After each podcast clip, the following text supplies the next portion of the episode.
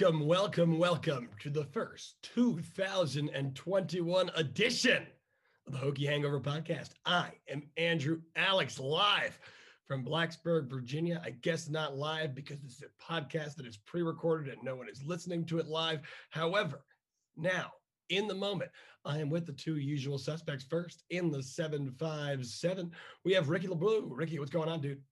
Are we sure it's 2021 like are we are we positive that we actually started a new year? Because i'm pretty sure that this year sucks just as much as last year. Well you know I, I said on twitter yesterday i said my dry january which for me is a, i'm just not going to drink on the weekdays. That that did not factor in that the there would be a attempted overthrow of the government on a Wednesday, first Wednesday of the year. So we we kind of backed out of that slowly, like Homer Simpson into the bushes, but we're back. And I know someone who's not making any weekday drinking resolutions. He's in Northern Virginia, and his name is Mike McDaniel. Mike, what's good, bro? Just hanging in there. I mean, we've made it a full week into 2021, barely, but we've gotten there. So far, so good as we sit here and record on the 7th of January. Yeah, the seven day free trial not going as well as some would have anticipated. Yeah, I, I, would like to send it back. I, have had enough of this shit. well, folks, we're sorry we ghosted you guys there for a, a little under a month. The Dwight Vick uh, episode, it seemed like we got a really good amount of positive feedback from that one. You guys enjoyed that. And our little holiday break is over. We are ready here in 2021 to continue giving you guys content. And we couldn't do that if it wasn't for the good folks over at Main Street Pharmacy. Main Street Pharmacy in downtown Blacksburg is the pharmacy that you want to go to. If you want a pharmacy that truly cares about you, if you want to be treated like a neighbor rather than a number, look no further than Main Street Pharmacy. Dr. Jeremy Counts and his wonderful staff will take care of everything you need. Well, gentlemen, the 2020 football season came to a close as 2020 came to a close. I think all Hokie fans are thinking the same thing.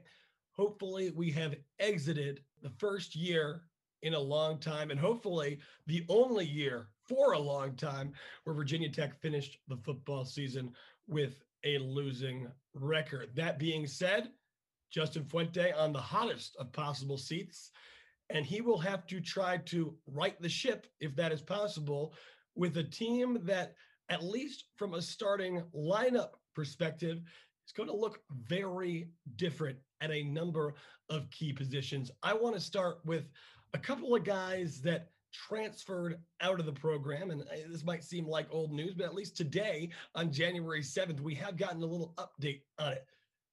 First, it was Quincy Patterson heading to the transfer portal he will head to North Dakota State with the FCS powerhouse Bisons.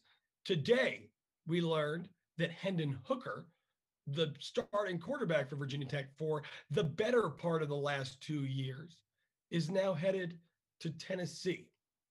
Braxton Burmeister remains the only quarterback with meaningful experience on Virginia Tech's roster. He will be backed up right now by Knox Kadum and the incoming freshman Tahj Bullock. I want to start with with Quincy here. He heads to North Dakota State. I think that the Virginia Tech fan base loves Quincy, and, and we all want to see him succeed. He was a gritty guy when he stepped in for Virginia Tech. He always seemed like he laid everything out on the line. And, and at times, notably that North Carolina game back in 2019 that went to six overtimes, was able to bring some success for the Hokies. North Dakota State, like I said, the powerhouse, two quarterbacks. Presumably, we assume that Trey Lance will be a first round pick in this 2021 NFL draft. Of course, you can look back a couple years.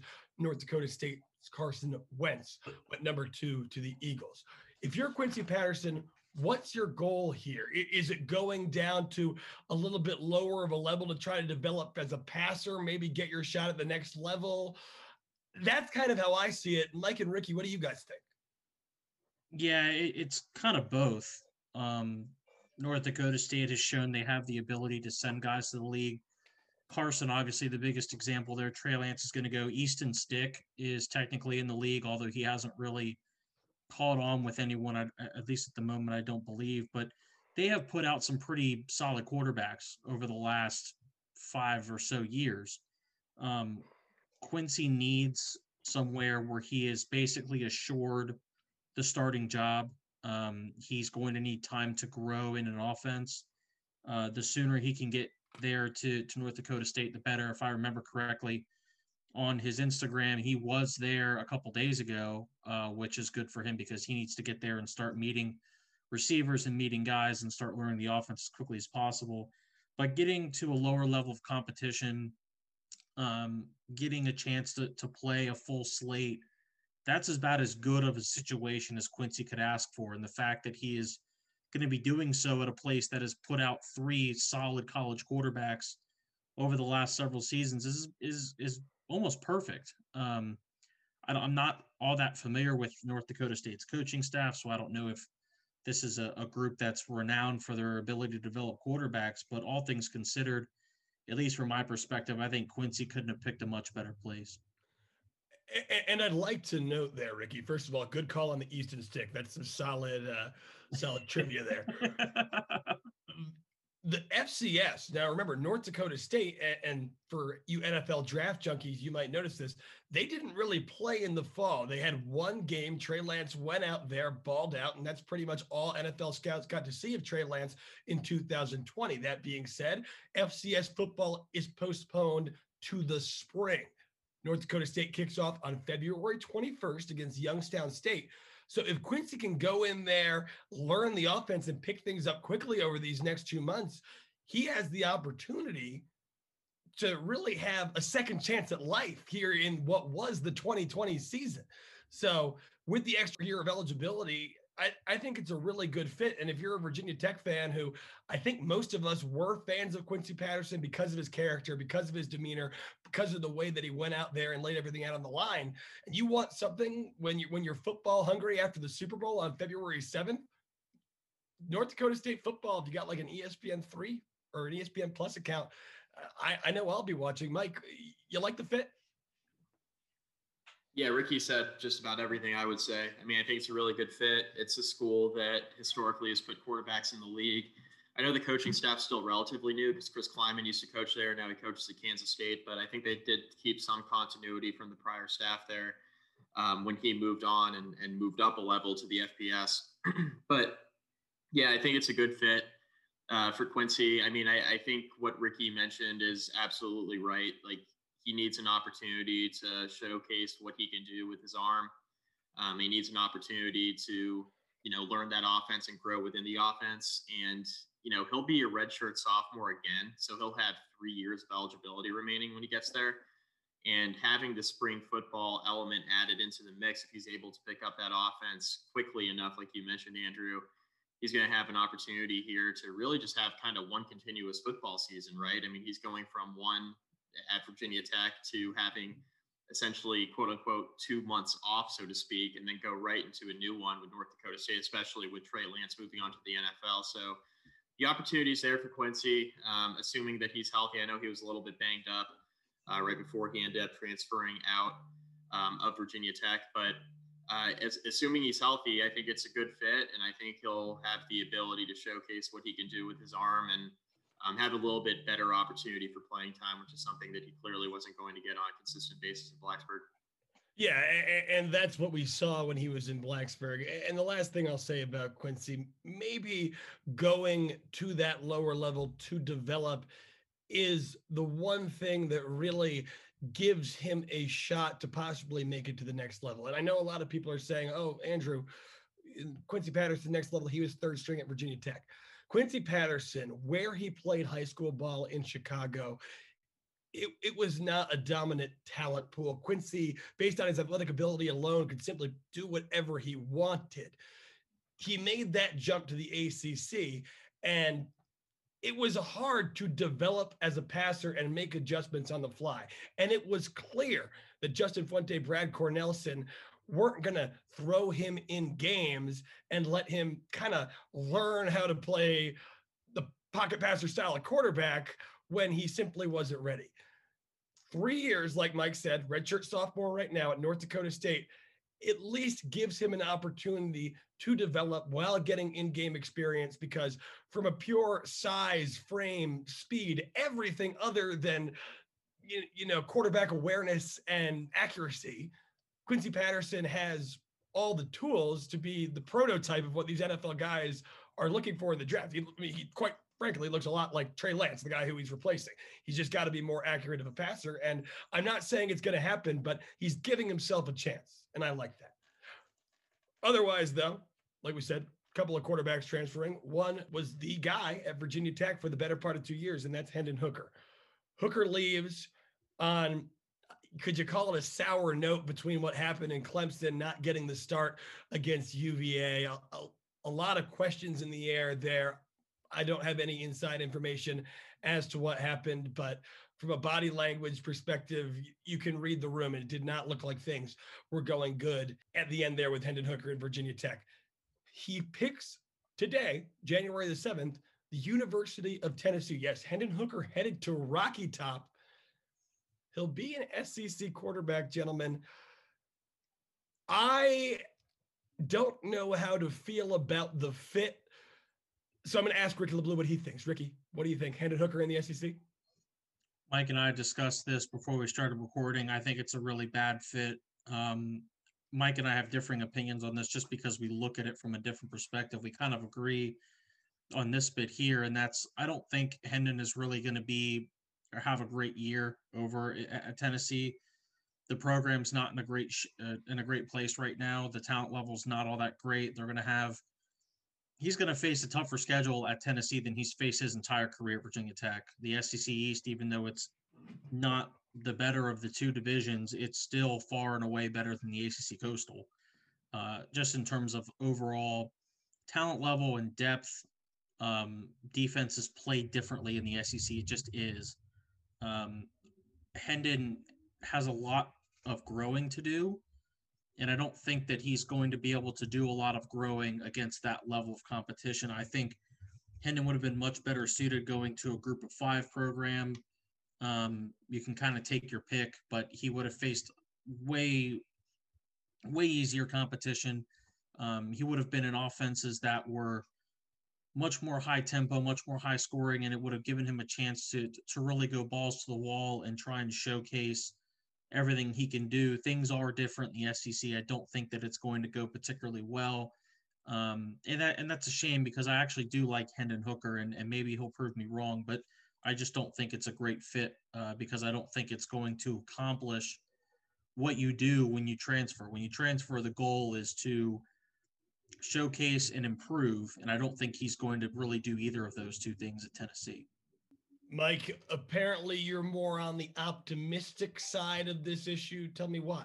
Well, like Ricky mentioned, I look at it from a little bit different lens, right? So I don't necessarily disagree with Ricky from the standpoint of where the Tennessee program is and, you know, whether or not Hendon Hooker will have success from a win-loss standpoint or even from just him playing well standpoint. It's it's tough to go play in the SEC East. Like Ricky mentioned, it's much tougher than the ACC Coastal. That's all correct. I looked at it from a little bit different lens. And again, I agree with everything Ricky just mentioned. I definitely do. But I look at it from the standpoint of offensive fit, assuming that the coaching staff remains the same, which as of today on January 7th, Tennessee. Yeah, who knows the Tennessee, right? Right. Like Tennessee has a right now has the same coaching staff in place. Now, I did see a piece today from ESPN. There was a report that Tennessee was putting a freeze on some of their contract extensions for assistant coaches because there have been some inquiries into potential recruiting violations for Jeremy Pruitt. So, if that's the case and there are some shakeups to the coaching staff, this could be a disaster for Hendon Hooker. Um, but if they keep the same coaching staff, again, it's it's been kind of stagnant. Tennessee was up and down this year, more down than up. Jarrett Guarantano, a quarterback, did not play particularly well. But I think the offense itself is a fit for Hendon Hooker. I also think Hendon Hooker has a very good chance, obviously, to win the starting quarterback job at Tennessee. So, from that standpoint, offensive fit um, and the ability to play right away, I think it is a fit for Hendon Hooker. Now, the second part of the conversation is what Ricky was just mentioning. How successful will he be with A, the talent around him, and B, what he has to go against on a weekly basis against defenses in the SEC? One thing that Ricky brought up before we hit record that I want to bring up now, Ricky, because you didn't mention it, was Vanderbilt's bringing in Clark Lea. Good luck with that, right? That's another defense that you have to play that, you know, may not be great right away, but will still probably be pretty good if Hendon Hooker, you know, remains on campus there uh, at Tennessee for two more years, which is what the expectation is at this point. Um, Vanderbilt will have a much better defense in year two than in year one. And quite honestly, under Derek Mason, the defense wasn't really the issue at Vanderbilt. It was the offense. So there's still talent to be had there um, facing a Vanderbilt defense. And that's before you even talk about Florida and Georgia, you know, teams that you're going to have to play on an annual basis. And then going up against, truthfully, a South Carolina defense that hasn't been too bad. So it's a different caliber of talent in the SEC East. There's no doubt about it. Even though it's the easier of the two divisions in the SEC, I still think – you know, there's opportunity that Hendon could potentially struggle, but uh, it'll be interesting to see because if he does play well, he could significantly boost his draft stock. But it's a big if. There are a lot of question marks, especially considering the up and down nature of his play this year at Virginia Tech against easier competition. Also, really quick, guess who is else is on the schedule for Tennessee next year? I just looked. Pitt and Alabama. Best of luck. yeah. Well, Mike, you mentioned draft stock there, and I don't know if anyone who has watched Hendon Hooker play at this point, at least in his career, thinks of him as a serious potential NFL quarterback. Now, you got to think back to the season. What was a reoccurring issue for Virginia Tech? It was their lack of aggressive play on third down that essentially was chalked up to Fuente and the crew not putting trust in the passing game to get a third and seven to the point where they would rather run the ball on third and seven to try to get to fourth and two because they thought that gave them a better shot. Now, you could put part of that on the Virginia Tech wide receiving corps, which this year was a group that left a lot to be desired. That being said, the SEC is a different animal, man especially those defenses in the SEC. And you know, Ricky, you mentioned earlier, you said the SEC East is better than the ACC Coastal. I, I think that almost any division in Power Five football on a year-to-year basis is going to be better than the ACC Coastal. Certainly lately, yeah. Yeah, I mean that's just the way it's been lately, for sure. I I question it. I hope for the best for him. He was at his best, a very fun player to watch. I, I think that he may have taken more uh, of the burden of the blame as quarterback this year in a scheme where lack of wide receivers was an issue. And of course, you had the defense on the other side for the first half of the season, relying on Hendon and that offense to just keep the motor going over and over and over again. And for a while, they were able to. But that being said, yeah this was not what I thought was going to happen. I mean, there were people talking about him transferring to North Carolina A&T, an FCS school where his father was one of the all-time greats. Now, I never bought that, but I thought maybe an American conference, like a South Florida, a, a Memphis, for that matter, would have been a more realistic fit because it would have been given him the ability to ball out. And I, yeah, yeah. So eh, that's kind of where I stand on it. But you hope for the best for him, and you know, this Tennessee program has been, quite frankly, a disaster dating back to basically that battle at Bristol. Yeah, yeah. And Andrew, Andrew, even if the consensus, and I don't necessarily disagree with you, like I don't think at this point that Hendon Hooker's an NFL quarterback, but even if the consensus is that he's not, he hasn't pulled the trigger going to Tennessee if he doesn't think that he is or has the capability to be that guy. So I best of luck to him. That's a tough ask, but I like the fit from an offensive scheme standpoint for him. It's just a matter of how well it actually works out in practice. Well, I mean, it's clear they want him, right? They want him, so they see something in him, and, and, it's one of the rules of life, gentlemen. Bet on yourself, and that's what Hendon Hooker's doing. More power to him. That being said, let's just take a quick look at the Virginia Tech quarterback room. As I mentioned before, Braxton Burmeister, the one guy with meaningful experience on the roster as it stands right now, you would assume he's QB one. There's a lot of time left in this transfer portal potential pickup period of time, there's, I think, a couple clashing schools of thought on this issue, right? You want to get a legitimate quarterback to come in and push Burmeister. but you don't want to scare Burmeister off by getting too close to. I mean, like obviously, if you get Gerard Evans, you take him, but there were rumors that Burmeister was the one that was going to transfer out, and then Hooker just did it first. So he's like, "Oh, I'm the starting quarterback. I'll stay." To what extent that's true, I cannot tell you. That being said, my thought process is that Virginia Tech's going to keep attacking the portal and get someone that, that plays the role of an AJ Bush when they brought him in, someone who can push the incumbent starter, maybe not really push him. Like there's not going to be too much of a controversy, but at the end, you have a competent backup. What do you guys think about Virginia Tech's quarterback situation? And if you have any specific ideas of who they could pursue in the portal at that position, please let me know. I don't have any ideas. Um, frankly, I've been thinking about way more things than quarterbacks in the transfer report over the last couple weeks. Um, thankfully, I don't get paid to actually do that stuff. But if that's the route that they're going to take, and they're going to go find someone who doesn't actually challenge Braxton Burmeister for the starting job, then that is exactly the kind of small time mentality that's going to get Justin Fuente fired in the next season or two. Um, that's crap. If they, it, the, to me, going that route would be almost waving the white flag. There, there was nothing that I saw last year that should make anyone feel uber comfortable about Braxton Burmeister being the quarterback number one heading into next year. There were times when he looked halfway decent, but at no point did Braxton Burmeister just take things by the reins and start kicking everyone's ass. So it, it would be a very, very small time of Justin Fuente and the staff if that's the route they're going to take. Now, if there's no one available, there's no one available.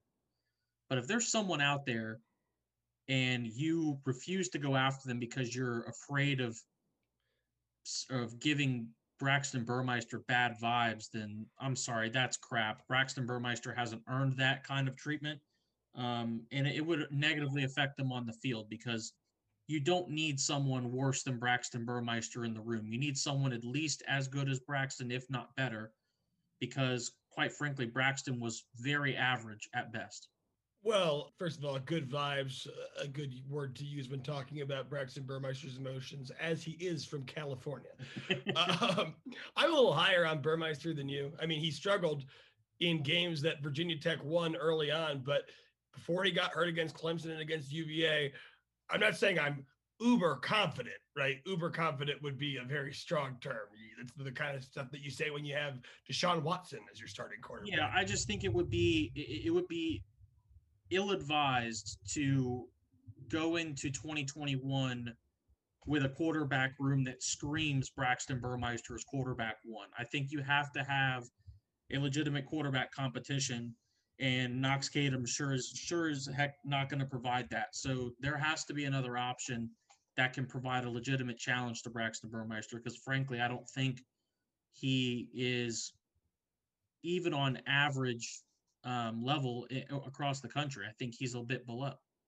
The jury would still be out, but I mean, it would be hard. There's not hard evidence to say he is he's great by any means. Yeah, I mean, uh, I'll, I'll admit that I've definitely been down on Braxton from the start because I have, um, but my opinion really hasn't changed given what we've seen.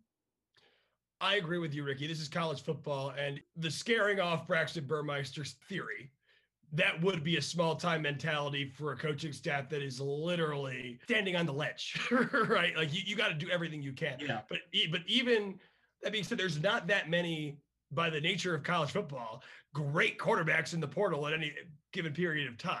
People who are established into starting roles usually continue to retain them. But do you guys agree that even if you can't get someone great, you have to get the AJ Bush type middling quarterback that in the event that Braxton Burmeister were to get injured or something next year, even if he is the de facto starter going into camp, you need to have someone not named Knox Kadum, someone with a little more experience in a Power Five program to create some sort of a safety net for you because we know how this offense works. And I've been told that a lot of the reason that Hendon Hooker wanted to transfer was because he didn't he was just sick and tired of running the damn ball every play. You get beat up like crazy. And I mean, that's kind of what you sign up for going into the offense. But We've seen it now once or twice with Burmeister that he, he's gotten knocked out of a game because he, he's a more slender guy. And it would just be a terrifying prospect to go in with him as the only ACC caliber quarterback in the room. Not saying that the freshman Bullock won't be one day, but you got to redshirt your three star quarterback. I mean, that's the way it goes, right? You, you got to get, get someone somebody. else in there. I have to get somebody. Yeah, got to get someone else in there. Yeah, so I I agree with a majority of what's been said. I think this actual conversation about who's going to be the backup to Burmeister or who's going to come in to challenge Burmeister, if there will be somebody to come in to challenge Burmeister, totally hinges on how the coaching staff feels about Knox Kadum, right? Um, now, I think reasonably speaking, they flipped him from James Madison. So there's a ceiling that you can put on Knox Kadum, the prospect, right? Um, but that doesn't mean that all of a sudden he's not a capable quarterback if he comes in the game. I will say that I was impressed with how he played in a really terrible, shitty situation he was thrown into against Clemson. Um, but with that being said, it's going to totally hinge on how the coaching staff feels about Knox Kadum playing significantly if Braxton Burmeister, like we've seen in the past, you guys both brought this up, gets knocked out of the game, right? Because I think it's safe to say, based on the quarterback room right now, Braxton Burmeister is clearly QB one, right? And then it's Kadum as QB two, and Bullock is, you know, you got to redshirt him, right? And I, I like his potential. I like his size and, and what he brings to the table. I, I did like his film. He comes from a very good high school in New Jersey for football. He's a very good football player, uh, but I think he needs a year to kind of learn the offense and um, you know have that year of development. And hopefully, it's a, a semi-normal or mostly normal off season. I know we're trying to head out of COVID with vaccines coming out and stuff like that. But hopefully he has the benefit of a semi-normal offseason. That way, you know, he can get that development that he needs uh, when it doesn't really matter, i.e. in games, right? We don't have to throw him out there against, you know, Pittsburgh or something next season. Uh, but yeah, I think it totally hinges on Knox Kadum and and what he brings to the table, what the coaching staff believes. I look, Fuente said after the Clemson game in the press conference, he said, you know, Kadum has a chance to develop into a really good quarterback at Virginia Tech. Who knows if that's actually coach speak and what he actually believes? Um, actions speak louder than words. But I agree with Ricky. I think you got to try to bring somebody in uh, to really contest and push for the starting job because every single year that Fuente's been in Blacksburg, he's had a guy pushing for the incumbent starter, right? And whether it's been just kind of, you know, the smokescreen game with like Josh Jackson in year two, where you know he's like, oh yeah, I mean Hooker's pushing for his job, but Jackson ended up actually being the starter. Whether it's actually that or it's a situation where there actually is a quarterback competition, like there was with Jerod Evans uh, and Josh Jackson in year one for Fuente. Regardless of what that situation is, we know that Fuente loves spring competition uh, into the quarterback room. And right now, I don't think they have it like they've had in recent years. Like last year was probably the best situation possible from a depth perspective for the quarterback room at Virginia Tech. And going into this year, it's almost the polar opposite of that, right? You got a quarterback who struggled to perform in the first couple of games of the year in Braxton Burmeister, but then played really well against UVA. And now he is essentially going to come into the year as it stands right now as your starting quarterback. And then you got a guy in Knox Kadum who has played like a quarter of football at the ACC level. And then you have a true freshman behind him. So you've kind of just gone from opposite ends of the spectrum in the quarterback room. And it'll be interesting to see if this is how the room remains or if they do end up bringing somebody in via the transfer portal. Fun Andrew fact of the day here. Bullock, Tahj Bullock, the incoming freshman quarterback, from my neck of the woods in northern New Jersey, went to football powerhouse St. Peter's Prep. Now, my little high school did not normally play St. Peter's Prep, but we did in the seven on sevens during the summer. And one time during a seven on seven during the summer, your boy, Andrew Alex, was lined up against a guy on St. Peter's named Minkah Fitzpatrick. You can only guess how that went. Oh, God. Me. Yeah, only guess how that went for me. His Pittsburgh Steelers playing Jimmy Cleveland's Cleveland Browns this weekend. Go Browns. They're gonna have they're gonna need some help with their coach out with COVID. That being said, though, I, I think that Burmeister raises questions, right? And the quarterback situation is not ideal. But looking at what we have on a first thought process depth chart, quarterback's not what worries me the most. What worries me the most is the offensive line. And that goes to our other key transfers here, gentlemen. Brian Hudson and Doug Nester, both out the door. Sayonara. See you. Two offensive linemen at the top of their class. Nester, actually the highest ranked offensive line recruit that Virginia Tech has got since 24 7 started keeping track of this kind of stuff. They flipped him from Ohio State, the West Virginia native, after a couple years heading back to West Virginia. Take me home, country roads. He's going to WVU, so Virginia Tech will see him next year. Hudson, on the other hand, from Louisville, Kentucky, well documented. I mean, if you're like a crazy person fan, like we all are, that his parents were like arguing with Brock Hoffman's parents on Twitter, kind of an ugly scene. Totally not what you want to see, especially when you got to line up next to the guy every day in practice. And of course, on the field during games when it matters. That being said, those two subtractions plus TJ Jackson hits the portal. He didn't get a ton of playing time. And of course, Christian Darrisaw, one of, I have always said, the best players and certainly the best development stories that Virginia Tech has ever had at any position. Darrisaw right now slated to probably be a first round pick. I don't see him dropping any lower than the second round.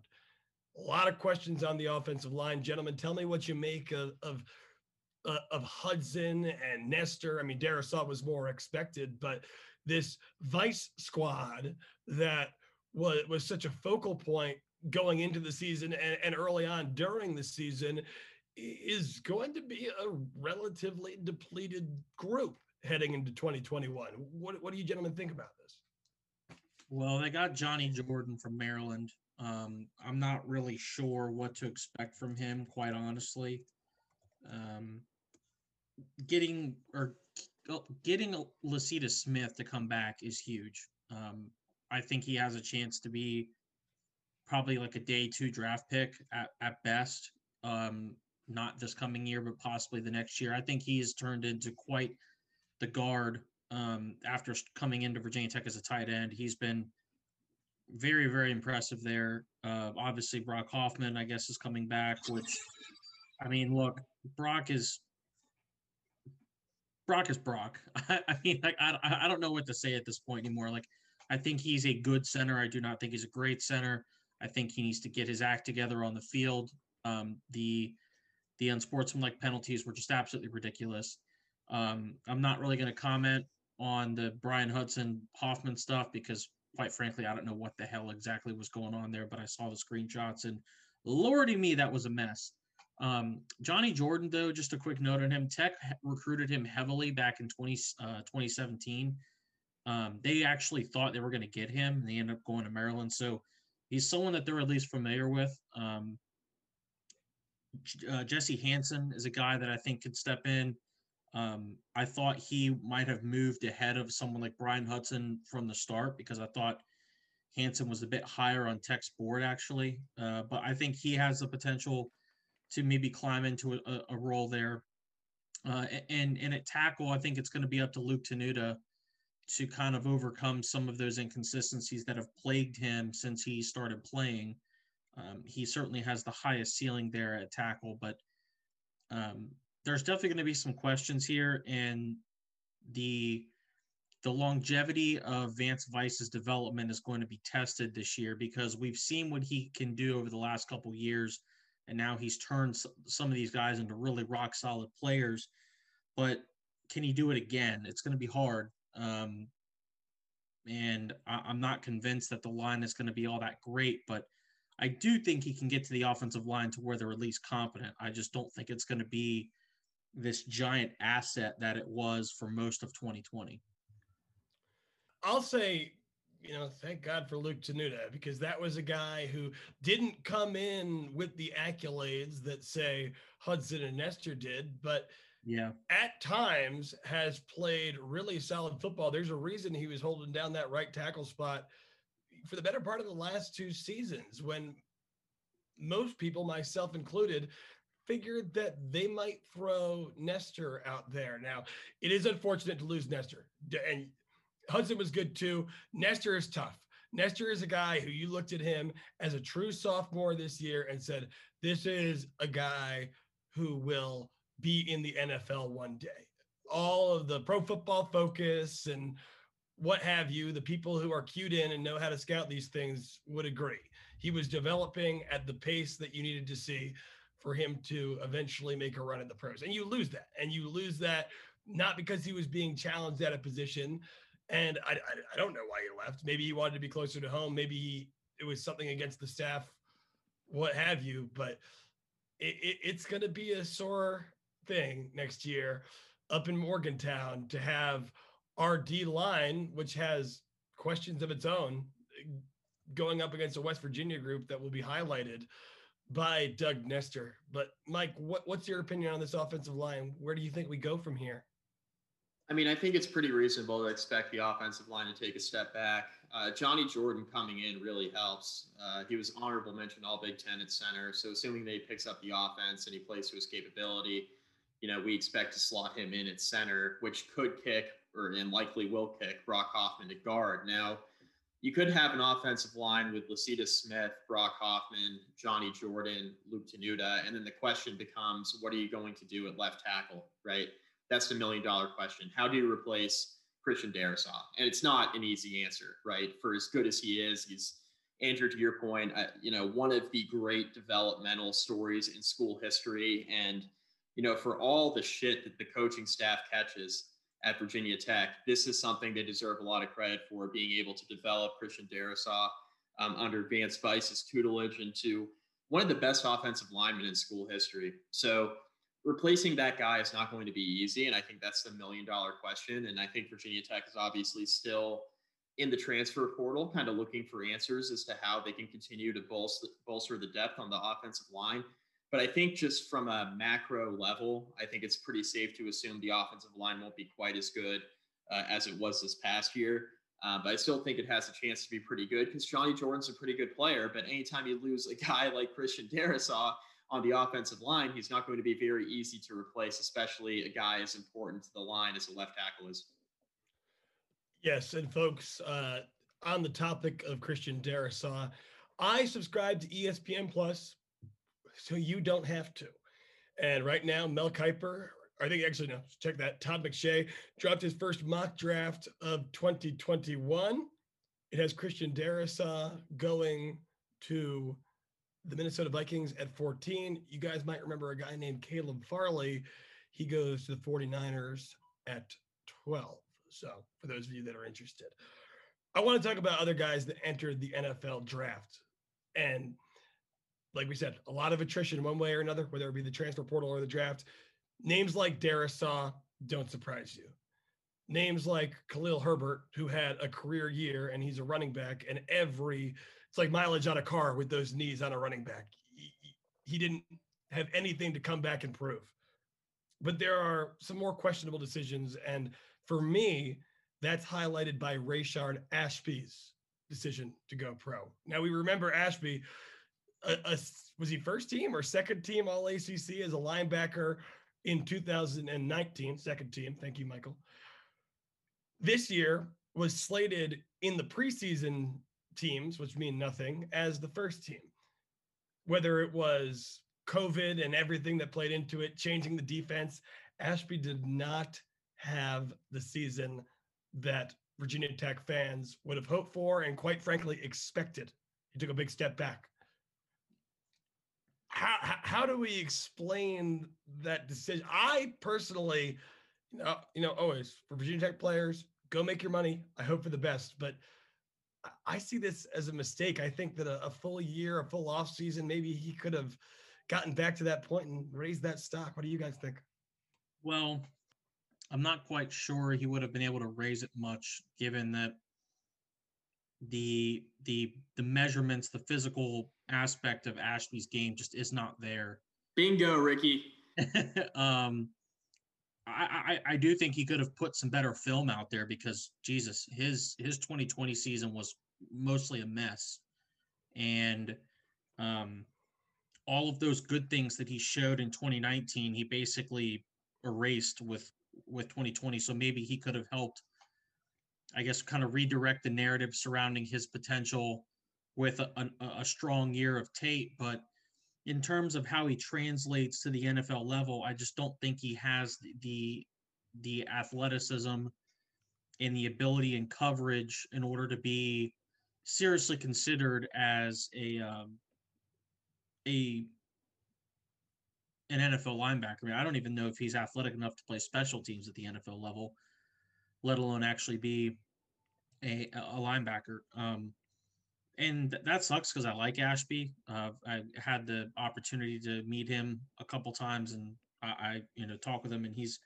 a bright kid. Um, I just don't think that he has the the ceiling there for an NFL team to actually justify taking a chance on him. So maybe he feels like he's better off just taking a shot now and seeing how it goes. I don't know what the linebacker draft class looks like, um, but I don't know. I mean, it, obviously, I, I can't, you know, I can say what I would do if I were him, but I'm not in his shoes. If I were him, I would have come back for another year personally, but I guess I can see it to an extent because even with another year of solid tape on him, I'm not sure that it would have raised his draft stock all that much. I think he got advice that basically told him that even if he did put another year together on film that was much better than 2020, the draft stock wouldn't have changed significantly, Ricky. I think Maybe your last got point advice is correct. too that he needs to get the hell away from Tracy Claeys. Yeah, well, I, I mean, come say. on, like I can't say that would be the worst advice, but who's to say? um, yeah, I, I think it's like a measurables thing with Ashby. To be honest with you, I think he's a really good college linebacker, and I think he's got the capability, obviously, and we've seen him play really good football. Um, but I think that the type of linebacker that he is, he's a little bit undersized. So if you're going to be undersized at the next level, you better be athletic to carve yourself out a niche. And he's not really all that athletic and fast at, at the linebacker position. So that kind of way of playing at the NFL level, I mean, the, that game's changed a lot. And if you're going to be undersized, you better be fast as hell. And Ashby isn't. So I think it's a matter of just trying to carve out a niche and, and try to make it in camp somewhere. Maybe, I mean, maybe somebody takes a flyer on him late, just given what they've seen from him at Virginia Tech. But I think it's a situation where he probably realized he wasn't going to be able to raise his draft stock a whole heck of a lot. And it was just going to be the chips having to be stacked against him because of his size and his measurables, which I mean, we've seen we've seen it before. You know, sometimes that's a that's a pertinent reason to not draft somebody. Sometimes it's not. Um, but yeah, I, I, would love to see Ashby succeed at the next level. Um, I just think that's the reason why he left and isn't coming back to school. And I think Ricky nailed it. Yeah, I, I mean, for me, it's just tough because I mean, you look at the analytics from this year, and Ashby came in. I mean, this is analytics. We can talk about the analytics and the PFF stuff, and short but sweet he wasn't good. He was he wasn't one of the top linebackers in the conference. He really wasn't one of the top he linebackers. bad. The, he was actually yeah, bad for most yeah, of the year. Thank you for saying it. no, I, I, I liked him, but he was bad. He he did not play good football. Yeah, he came in overweight and just didn't play good football. And there's that was obvious- so frustrating. That was Yeah. so aggravating that he came in overweight. He looked like he was 260 pounds. He did not look like a linebacker. He didn't look like a linebacker before. He was too big to be a linebacker before, and then he got, but he played well. And then this year he came in way too big to be a linebacker, and he didn't play well. And when he was playing well in 2019 and even in 2018, when he was the centerpiece of a defense that had a lot more questions than answers at that time, he was solid and he was consistent. And that's got to be one of the bigger surprises and disappointments of the 2020 Virginia Tech season is that he didn't perform. I think a lot of that comes down to, I mean, you, take a guy like Rayshard Ashby, who is too big to be in his position anyway. Obviously, his body type, you know, it works in a certain way. But when you're on campus for 11 months out of the year, when Virginia Tech's nutritional staff, God bless them, they feed you, they tell you exactly what to do to put your body in perfect shape. And then COVID happens in March, and you send all the kids home back to, I guess, Rayshard's from Richmond, and you don't have that support. So it's not surprising. And then Rayshard himself, I believe, contracted COVID. I believe that's the thing that happened. So not much of an off season at all. And I think that given the full circle coming back, a full off season, all that time on campus, nutrition, weight training, getting even more acclimated to Justin Hamilton's defense could have done him some favors. But like you guys say, just the physical measurements, it's never like he was going to be uh, even a fourth round draft pick to begin with. Bittersweet in a sense. Hope the best for him. I'll, I'll remember the good times. I'll just try to forget the 2020 season altogether. Divine Deablo, though, that's a guy who was the leader of this Virginia Tech defense last year at, at safety. Big imposing body. He's going pro. Right now, McShay has him as the 180th overall prospect, 14th off the board for safeties. I kind of believe in Divine Deablo as a guy who could develop into a, a, formidable NFL player if everything goes right. Where do you think the range of him getting taken is? And, and do you agree with my hunch, you could call it, that, that he might actually be pretty good? Depends on how he's used. Um, if if an NFL team tries to make him a free safety, I think that's a horrid idea. Um, if they try and use him in kind of the box safety sense, something like a, a Landon Collins type, um, someone who spends most of their time closer to the line of scrimmage, tries to limit their their exposure and coverage. I think that he, you know, would have a chance to to carve out a role. I definitely think he's a guy you bring in for special teams for sure. Um, he's Divine is someone who definitely uh, surprised me over the course of his career because, quite frankly, I I never really thought he was all that great of a safety in his first year there. Um, but he slowly improved and became a reliable player. And I never think um, Divine was really a great safety at Tech, but I do think he was reliable, consistent, and that alone is a an extremely valuable quality that is becoming rarer and rarer nowadays. Um, so that that kind of reliability, and consistency, will will give him a chance to to earn a spot. It's somewhat similar to uh, a guy like Chuck Clark, who had a I think a better career at Virginia Tech than Divine Deablo had, but Chuck was not really seen as someone who was going to make a, a living in the NFL, and all of a sudden he's turned himself into the starting safety for the Baltimore Ravens and he's become a quite good safety, I might add. Um, Divine has that potential. Um, a lot of things will have to go right for for his career to work out, but if he's used properly, and and you know he does get a stroke of luck, I do think he can carve out a role in the league. I agree. Um, I think that he has an opportunity to be pretty good. I think it also, you know, depends on how he's used. I think that situation where he's up close to the line of scrimmage and kind of like a box safety is perfect for him and his skill set. Uh, if he develops into a better guy in coverage, that would be all the better. Although we didn't really see that kind of jump this year. I thought he had a good year, not a great year.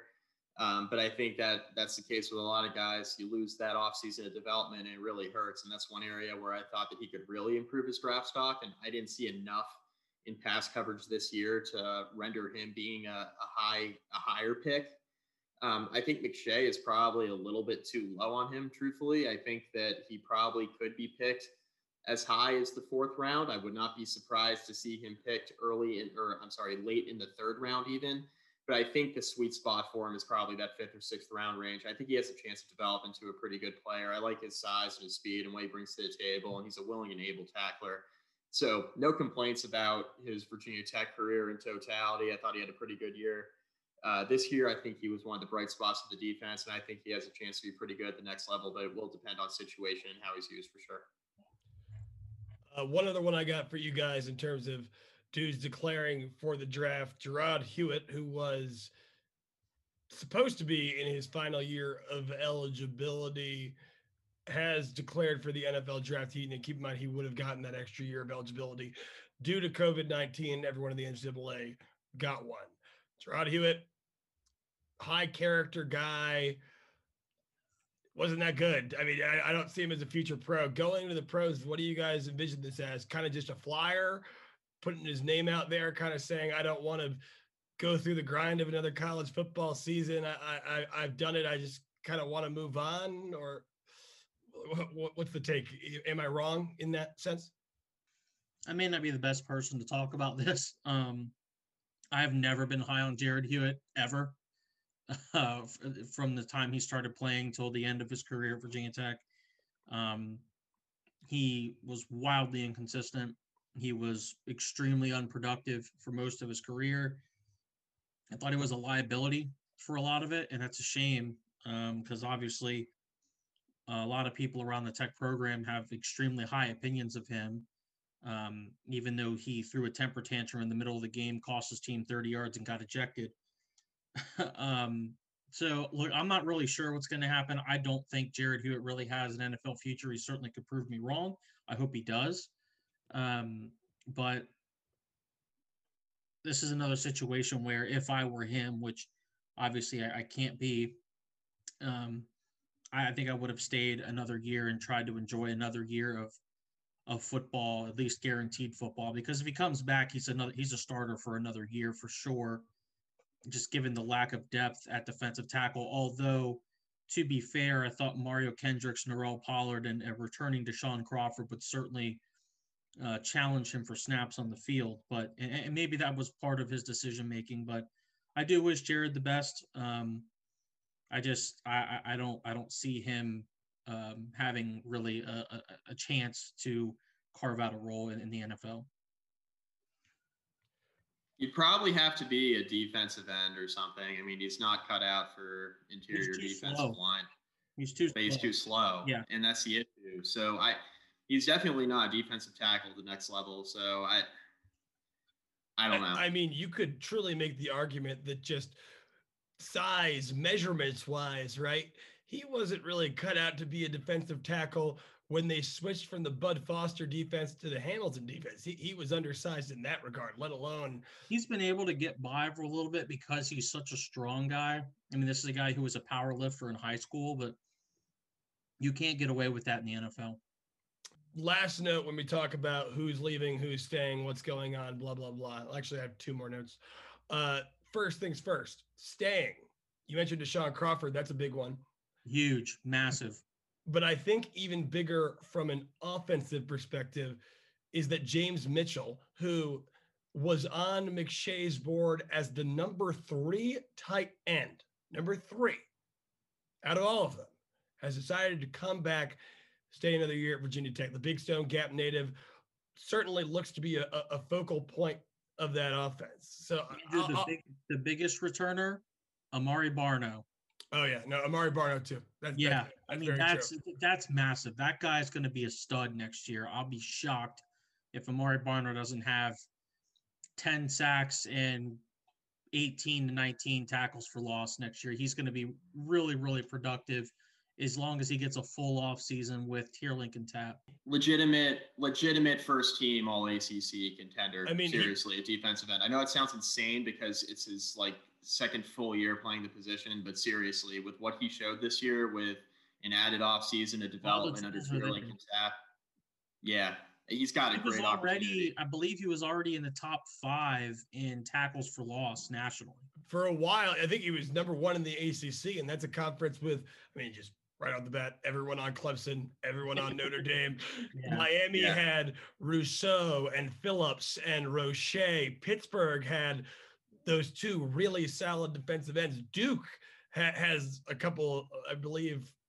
I can't even pronounce the guy's Victor name. Victor Dimukeje. The only you. reason I know how to pronounce that is because Tech wanted him when he was a recruit. Ah, there you go. But yeah, no, certainly that guy has the potential to be a stud.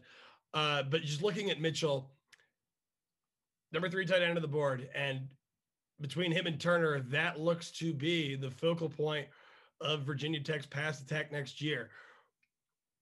What's the ceiling there? What what do you want to see out of Mitchell in 2021? Because God knows this team is going to be relying on him. And if he puts in the right work and plays his cards right, I mean, right off the bat, I I, I still see him as kind of a skinny guy. You go to the weight room a little bit, you start looking more like an NFL tight end and you put up the production during the season, is that a first or second round pick? Um, I don't think he's going to be a first or second round pick. Uh, I, I do think he has the potential to be an NFL player for sure. He's more of a, a Y tight end than a, a guy who's in line. Um, if he does happen to maybe add 10 or 15 pounds to his frame, then maybe we can talk about him being in like a, a traditional tight end in that sense. But I think the main thing for me with James Mitchell is I want the offense to utilize him more. I want them to find ways to get the ball in his hands consistently and not four or five times a game. He's one of their best playmakers. Arguably, he's their most consistent and reliable playmaker. You have to find a way to get the ball to that guy as many times as possible. Um, Tech did not do that in 2020. They need to make sure they do that next year. I think he definitely has potential to be a first or second round pick. I think if not, he probably wouldn't have returned to school. I think he probably got an evaluation that told him he was one of the top tight ends on the board. But then I think if you look at it and you say, okay, maybe I'm a top five tight end, can I be a top three tight end or or one of the best tight ends in the draft next year? I think that's the reason why you return to school. So I think he has the opportunity to be that, but I, I think it really kind of hinges on what he does in the weight room. Um, because I think from a talent and skill set standpoint, you know, he's been a good blocker and he's definitely a, pass, a great pass catcher and a guy who can really move after the catch. That's not a question at all. It's just what is his fit going to be from uh, from measurable standpoint, the next level. Obviously, he's got the height, but what kind of tight end is he going to be? To Ricky's point, I think that's the big question with James Mitchell, not the capability. He can definitely be an NFL player, but I think his how high he's drafted is contingent on what kind of tight end he envisions himself being moving forward, and then molding himself to that this off season and then into next season, obviously on the field. Indeed, indeed. I, am just quite frankly, I'm happy to see him back of all the ins and outs, departures, whatnot, I figured that he would have been one of them. But the Big Stone Gap native, Southwest Virginia doesn't favorite for sure. Yeah, yeah, for good for good reason. For good yeah. reason. I hope he ends up getting that Oregon softball player that all the teammates are consistently tagging his name and pictures that I always think that's very funny. That's news to me. uh, I'll, I'll, I'll send you guys the messages. It's a pretty funny it's a pretty funny team shtick that I've picked up on. But last but not least, I keep talking and bringing up new topics because that's what I do. Quickly, for a second, Khalil Herbert, not even ranked as one of the top 20 running backs. Do you think he deserves to be one? Absolutely. Um, he displayed extreme, more ex- ex- exceptional vision. Um, he did run behind a pretty good offensive line, but I think when you look at his ability to find the gap, ability to run after contact, um, carrying the ball was not an issue this year. I mean, I don't know how many fumbles he may or may not have had this year, but I don't recall it being a problem. Not many. For Khalil Herbert, um, he, I, I, think he's just a real stud. He provides value as a, as a punt returner and a kick returner as well. Um, I know that there's always a ton of running backs, but I'd be shocked if Khalil Herbert doesn't get drafted, um, at least as a day three pick. He, he, I don't think he's an elite running back in the sense that he's a, a, a transcendent talent that requires a first or second round pick, but uh, he's definitely a guy who has some tools. And as the NFL just continuously becomes more and more of a running back by committee league where you have guys who carve out specific roles on teams.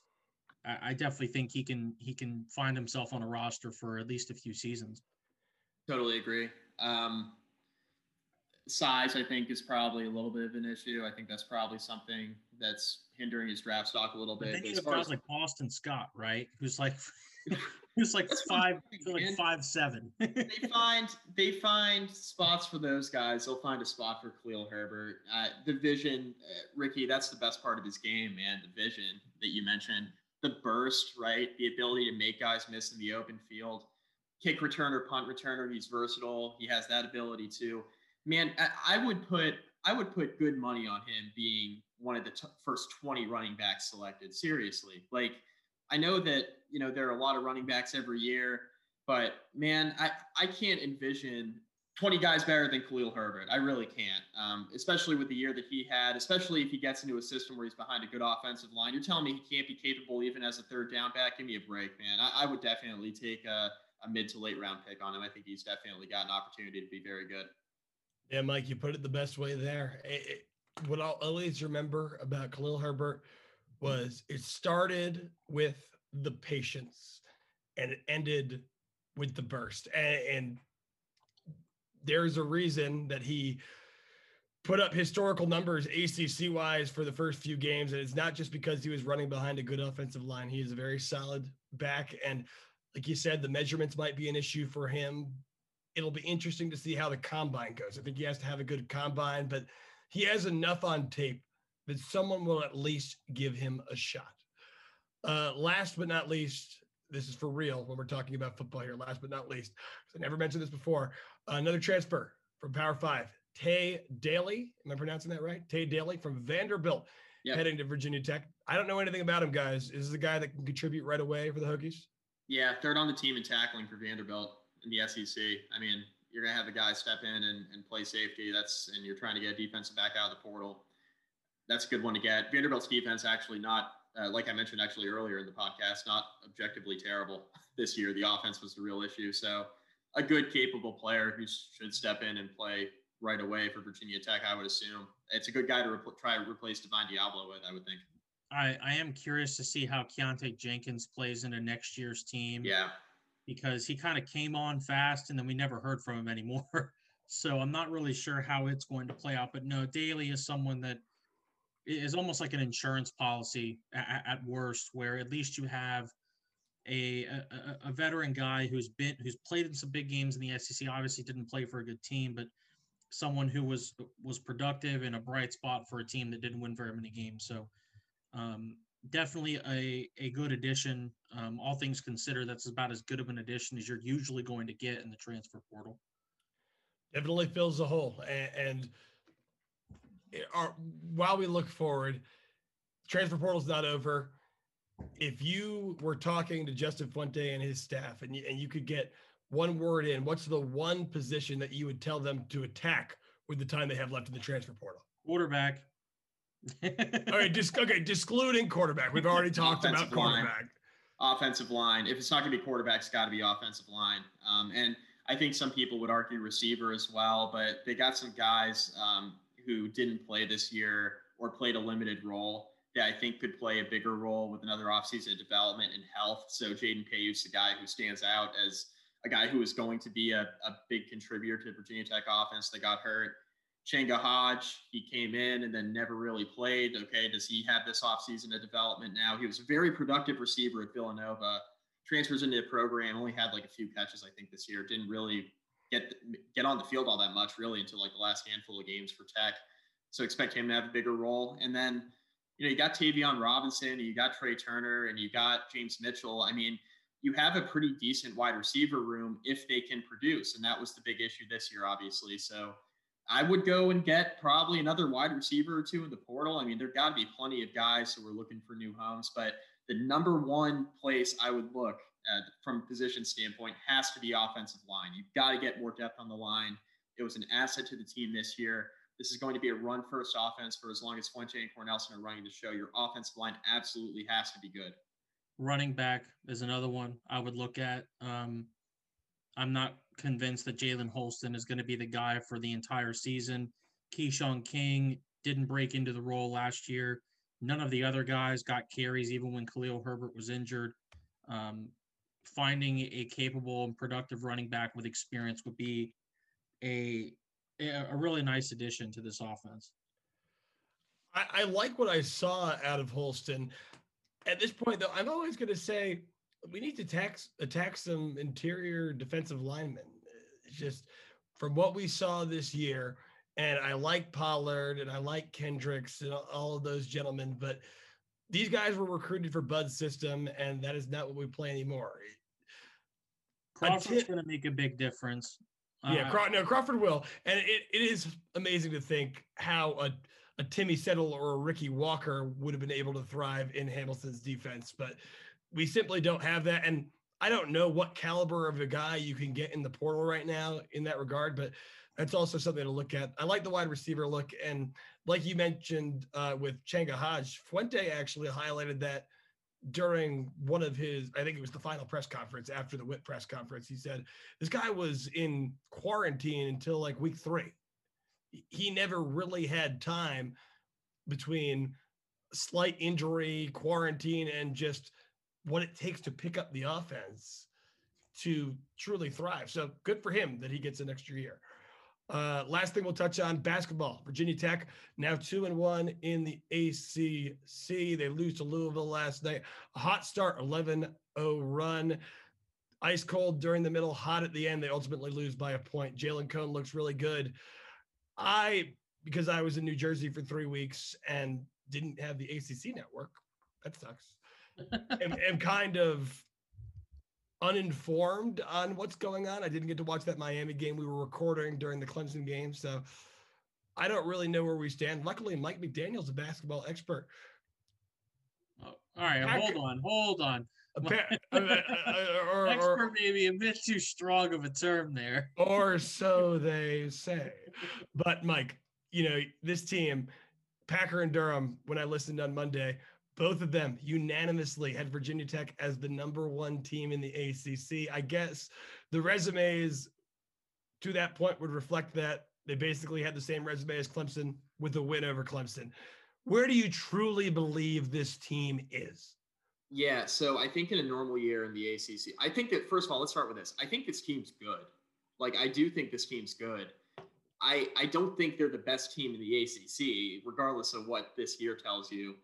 I think in a normal year when like you have Duke and North Carolina and Louisville, Louisville's actually pretty good. I mean, we saw it last night. Louisville beats Virginia Tech. Um, but in a normal year where these teams are playing up to their capability, I think Virginia Tech, with the roster they have and how they're playing, would be a team that's in certainly the top half of the conference. I would say probably like five or six. Um, the fact that they're near the top of the conference, a few spots higher than that after last night's loss, tells you all you need to know about what the ACC has been so far this year.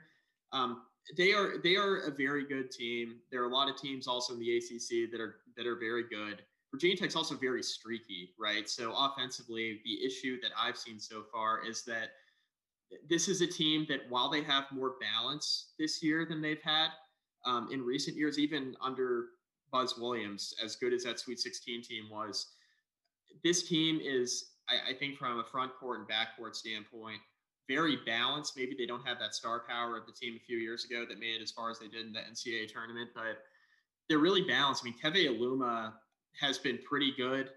I don't I think he's a good player. I don't think he's like as flat out outstanding as Virginia Tech Twitter makes you think sometimes when he has a really good game because he has a tendency to be really streaky too. But he's the best big man Virginia Tech's had since Blackshear, certainly and he's a true big. Like Virginia Tech hasn't had front court depth like this in a long time, and it's nice to be able to look and see that they have Aluma and they have Cordell Pemsl and they have Justin Mutts. You know, guys that you can rotate in. David N'Guessan, who's played a good bit as a true freshman, played the most out of any of the freshmen, which I think is is a surprise. They got depth in the front court. They haven't had a lot of guys contributing right now. Um, the guard play, even with Cartier Diarra opting out, the guard play has been overall pretty good. With Beatty, what you see is what you get at this point. Good defender, produces for his teammates, isn't going to give you a ton from a scoring standpoint. Um, but other guys like Hunter Cattoor, I think, have taken a step forward and have become more consistent. So I like this team. Probably a little bit streaky, certainly streaky on the offensive side. Um, too many turnovers, I think, overall. Last night was a little bit better. They finished with either 10 or 11 turnovers, but they had three in the final, like five or six possessions, which absolutely sunk them in a game that they probably could have won if they played a bit better against Louisville. Um, but it's really encouraging to see Virginia Tech go down by a bunch last night against Louisville, claw their way back into it, um, and lose close on the road. It's been Achilles' heel. Tech hasn't beaten Louisville in nearly 30 years. It's pretty wild to think about. Um, but I do like this team a lot. I think they're a tournament team for sure, especially with the state of college basketball and what we've seen out of teams elsewhere across the country. Um, but this is a team that's going to keep developing. They're probably a year or two away from reaching their full potential and their ceiling. But I really like where they're headed.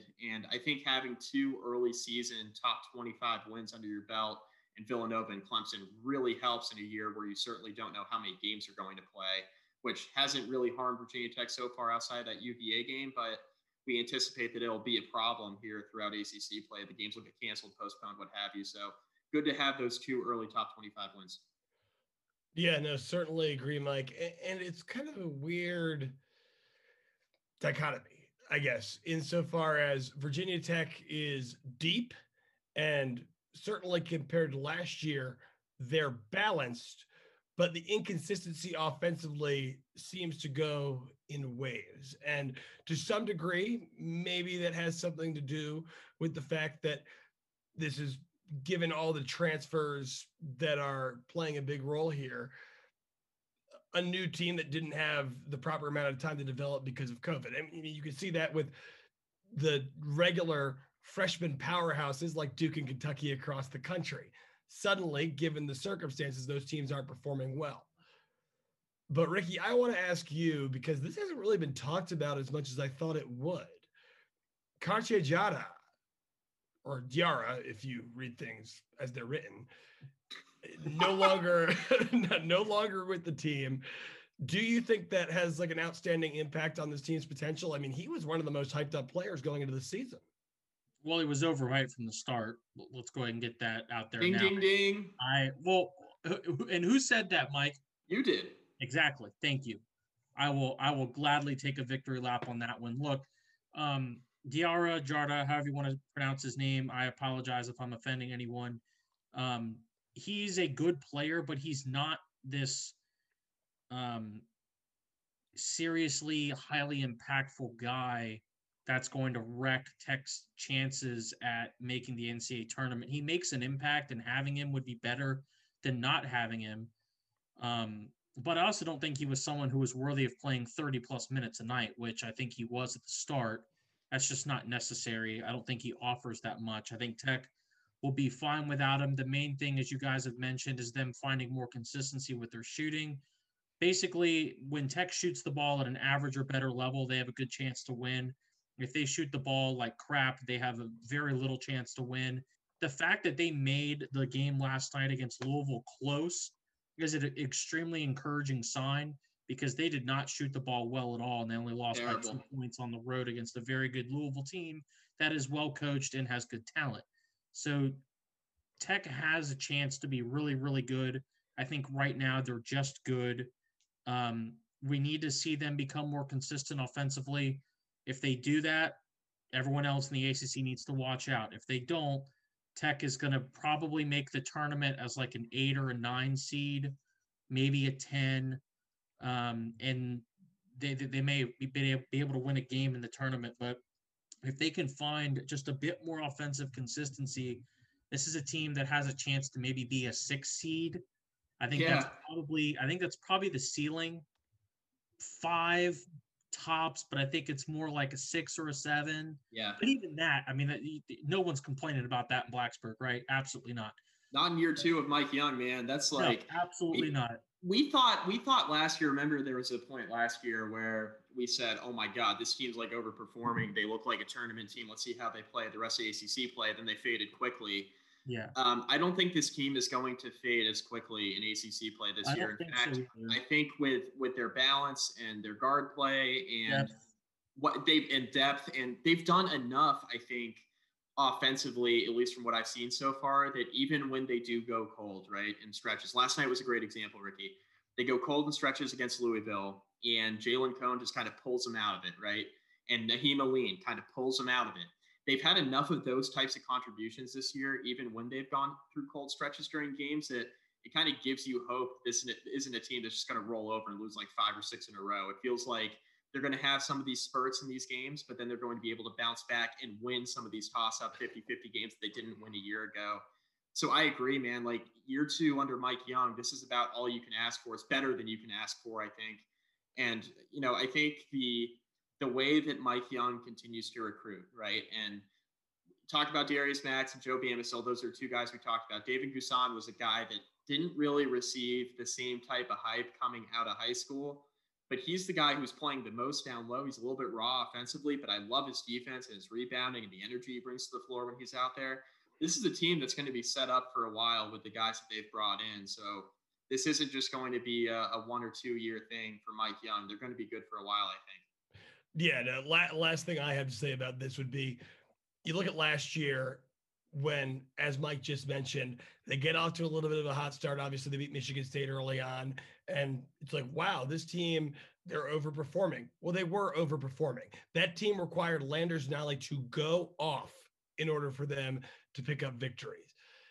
This team is much more balanced. They're a better overall team by far. They've shown, though at times they've been inconsistent, they've showed a more level of consistent play that you can count on. Combine that with a weaker ACC, which is huge. This team is ahead of schedule, and I think that they could be a tournament team. And remember, folks, Mike just said year two of Mike Young, this is all you can ask for. When me and Ricky did our podcast prior to the season, and we talked about what goals looked like, we comped it to Buzz Williams year two, where they won a round in the NIT, got some momentum that let them go on a three year NCAA tournament streak. We're already kind of looking past that. We're already looking at this team as a tournament team. And I think that Buzz's team might have had higher expectations coming into the season. So that being said, when I look at my my beloved Washington football team here playing in the playoffs with the seven and nine record, what does Ron Rivera say? He says we're playing with the house's money. Well, if Virginia Tech keeps overperforming, you can lose a close one against Louisville because you're playing with the house's money.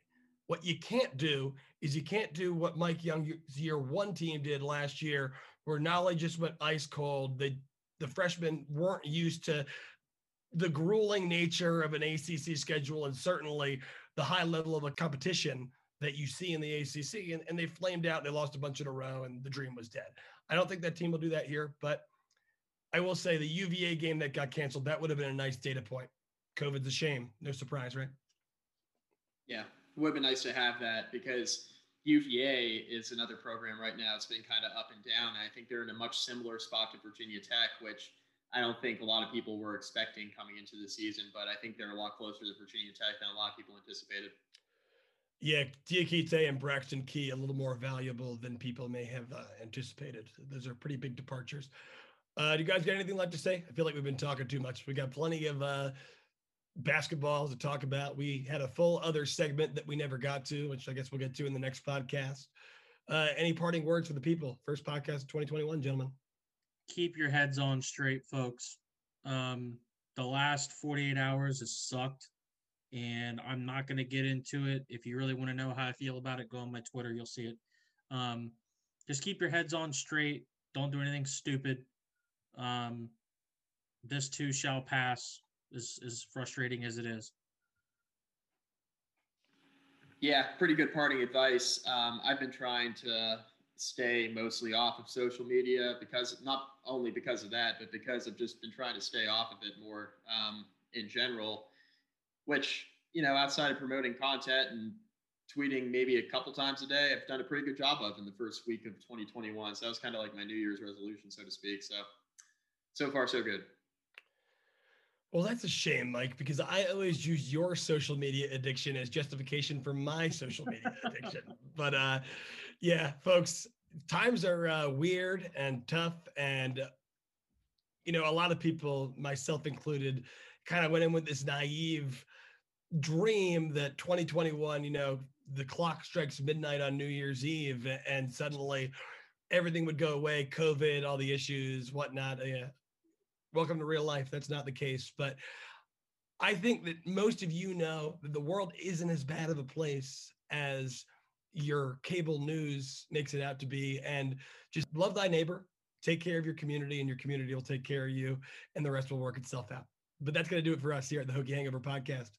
As always, thank you to our good friends over at Main Street Pharmacy, Main Street Pharmacy in downtown Blacksburg. Pharmacy you want to go to. If you want a pharmacy that truly cares about you, we will be back. Mike, say your little thing before Ricky steals it from you. Rate, review, and subscribe, baby. Rate, review, and subscribe, folks. Again, if you like this podcast, please rate, review, and subscribe. We want to have more people listen to us because apparently some people enjoy it. The numbers would indicate that but when you rate and review, it actually puts us higher in the search results. So if you want to give me a late Christmas present or an early birthday present, birthday's in February, Christmas in December, here we are in January, do that. I'll really appreciate it. And it's free too. We'll be back. Until then, stay safe, have fun, stay sane, go Hokies.